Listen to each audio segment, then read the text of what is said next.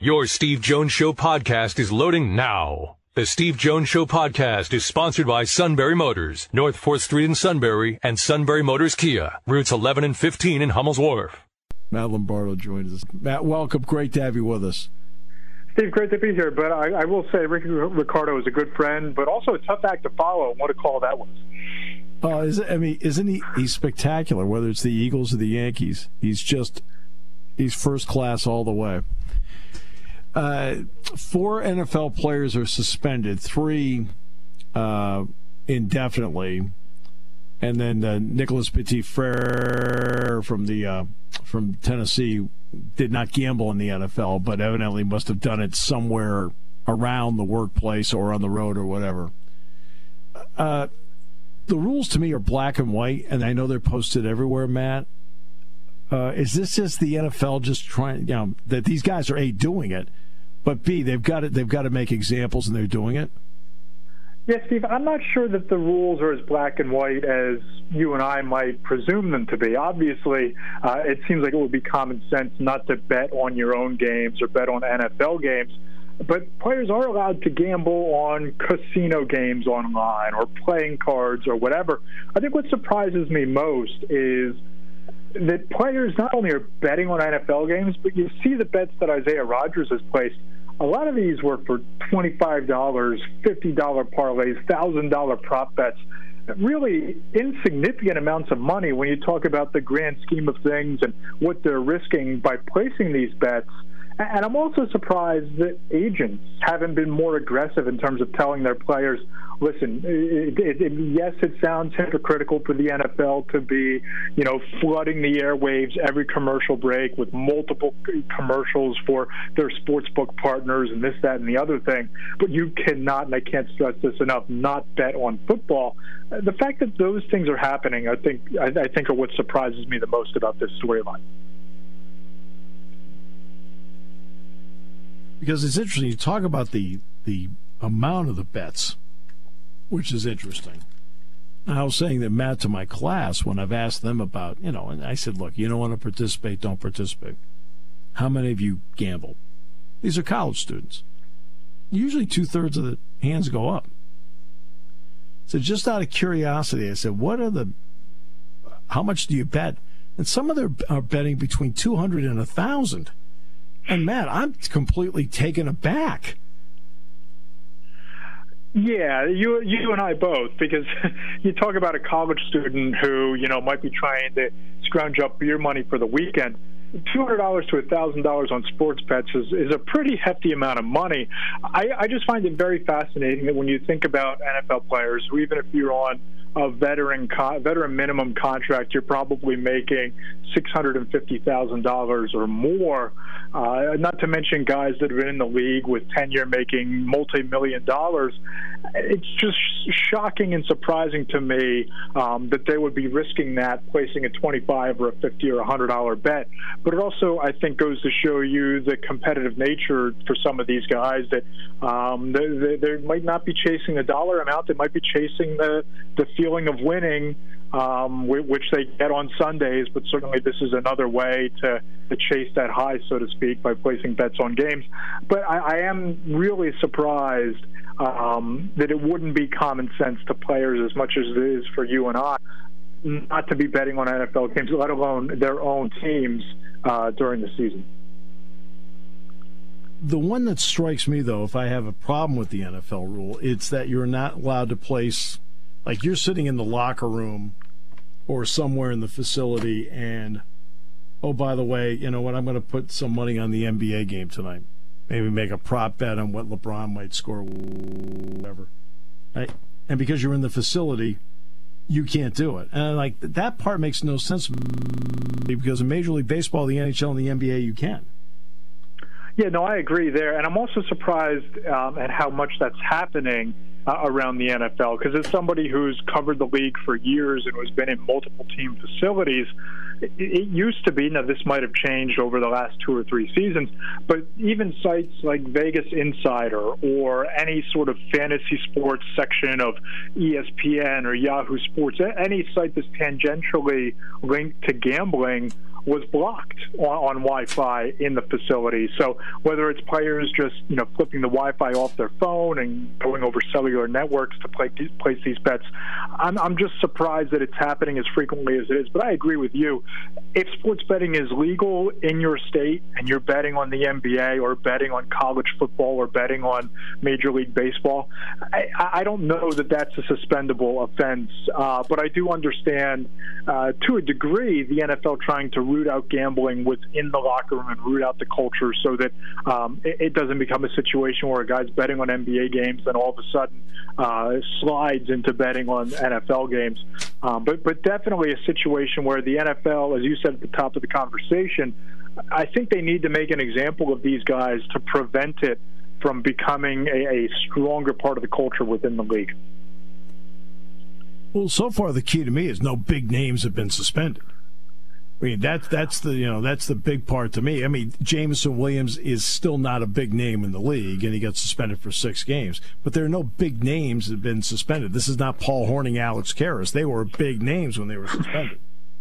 Right, I don't know Calvin Ridley from a year ago though being suspended for a full year. There's a guy who's a thousand yard receiver, was one of the faces but, of the Atlanta but Falcons. He was, but he wasn't playing at the time.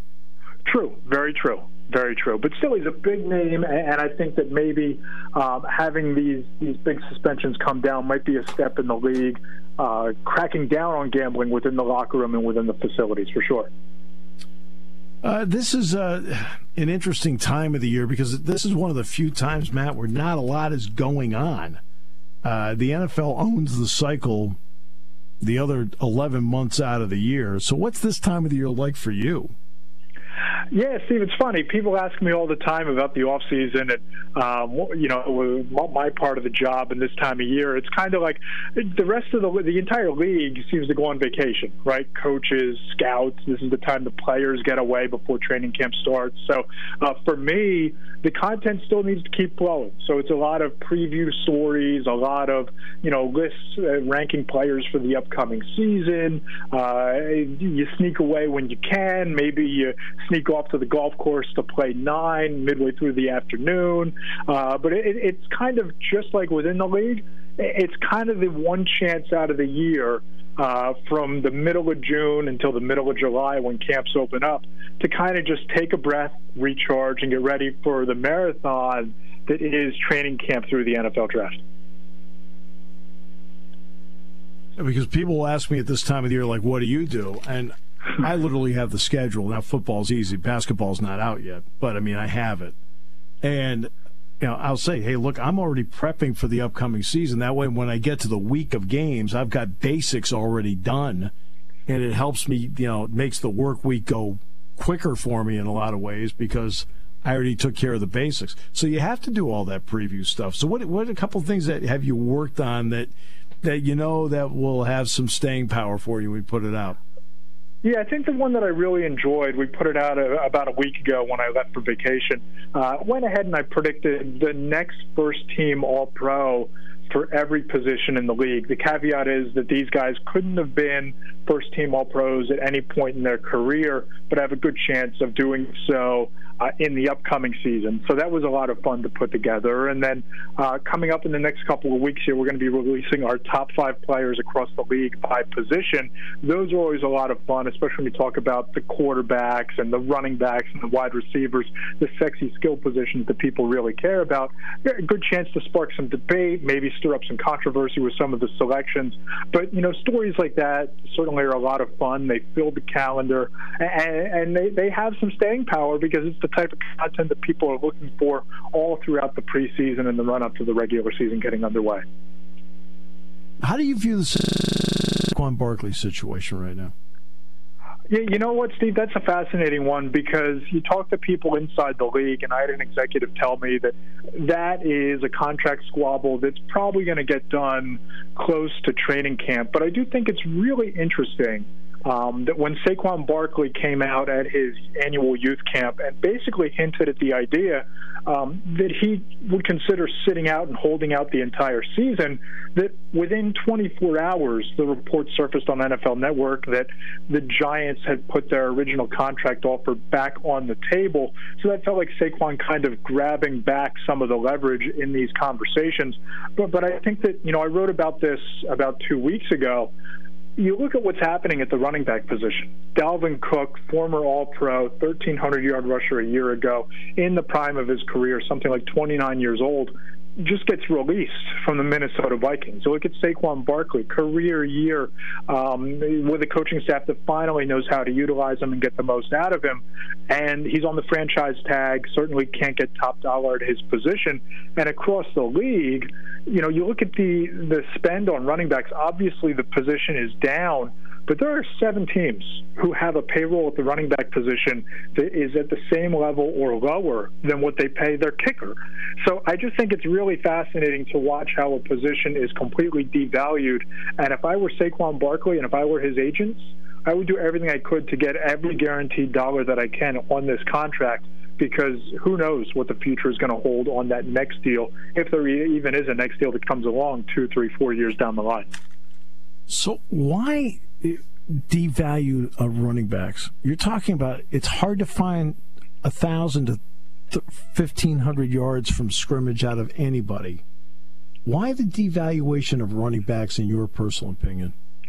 I think, Steve, it comes down a lot to teams are going to the, the backfield by committee approach. That you need to have two, maybe three running backs who you might not be getting 1,500 yards from scrimmage from one guy and putting one guy through the workload of 25, 30 carries per game, but you might look at a Philadelphia where you have a Boston Scott and a D'Andre Swift and multiple running backs who can get the job done.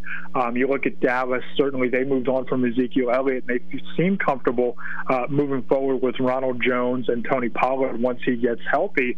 I think you're going to start seeing continuing to see teams deploy two, three running back committees rather than invest a significant chunk of the cap in one guy who, with all of the, the history of declining production after the age of 30, after all of the history of uh, injuries at that position, that if you can spread around the workload and the wear and tear and spread around the money, um, then you're not going to be in a position where you're investing a significant chunk of your cap on one position that might not make the same impact as a quarterback, a cornerback, a wide receiver, or an edge rusher. Interesting. I mean, I, do do analytics play a role in how teams view running backs? Yeah, I, am sure that that's part part of the the conversation, Steve. But I think a lot of it just is looking at the career trajectory of future backs. I mean, you look at just taking Saquon Barkley as an example, uh, the multiple high ankle sprains, the torn ACL. Um, mm-hmm. r- running backs, they just get beat up, and yeah, once you get into the life of that second contract and on, there's a pretty significant history of guys' production declining. Um, and, and I don't know that I necessarily agree agree with the approach of going to a backfield by committee, um, but I think that when you're looking at team building, the teams that are most successful are the teams that have dominant offensive and defensive lines, a franchise quarterback, and elite secondary play. I don't think that it's necessary to have that dominant running back as part of your offense if you're a Super Bowl caliber team. And if you can get by by investing in two or three above average running backs rather than paying $10 million to a top five running back, I think teams are going to continue down that path and, and prioritizing those quote unquote premium positions. Wow. Interesting. Thank you so much, Matt. Really appreciate your time today. Enjoyed it. Steve, always enjoyed the conversation. Talk to you soon.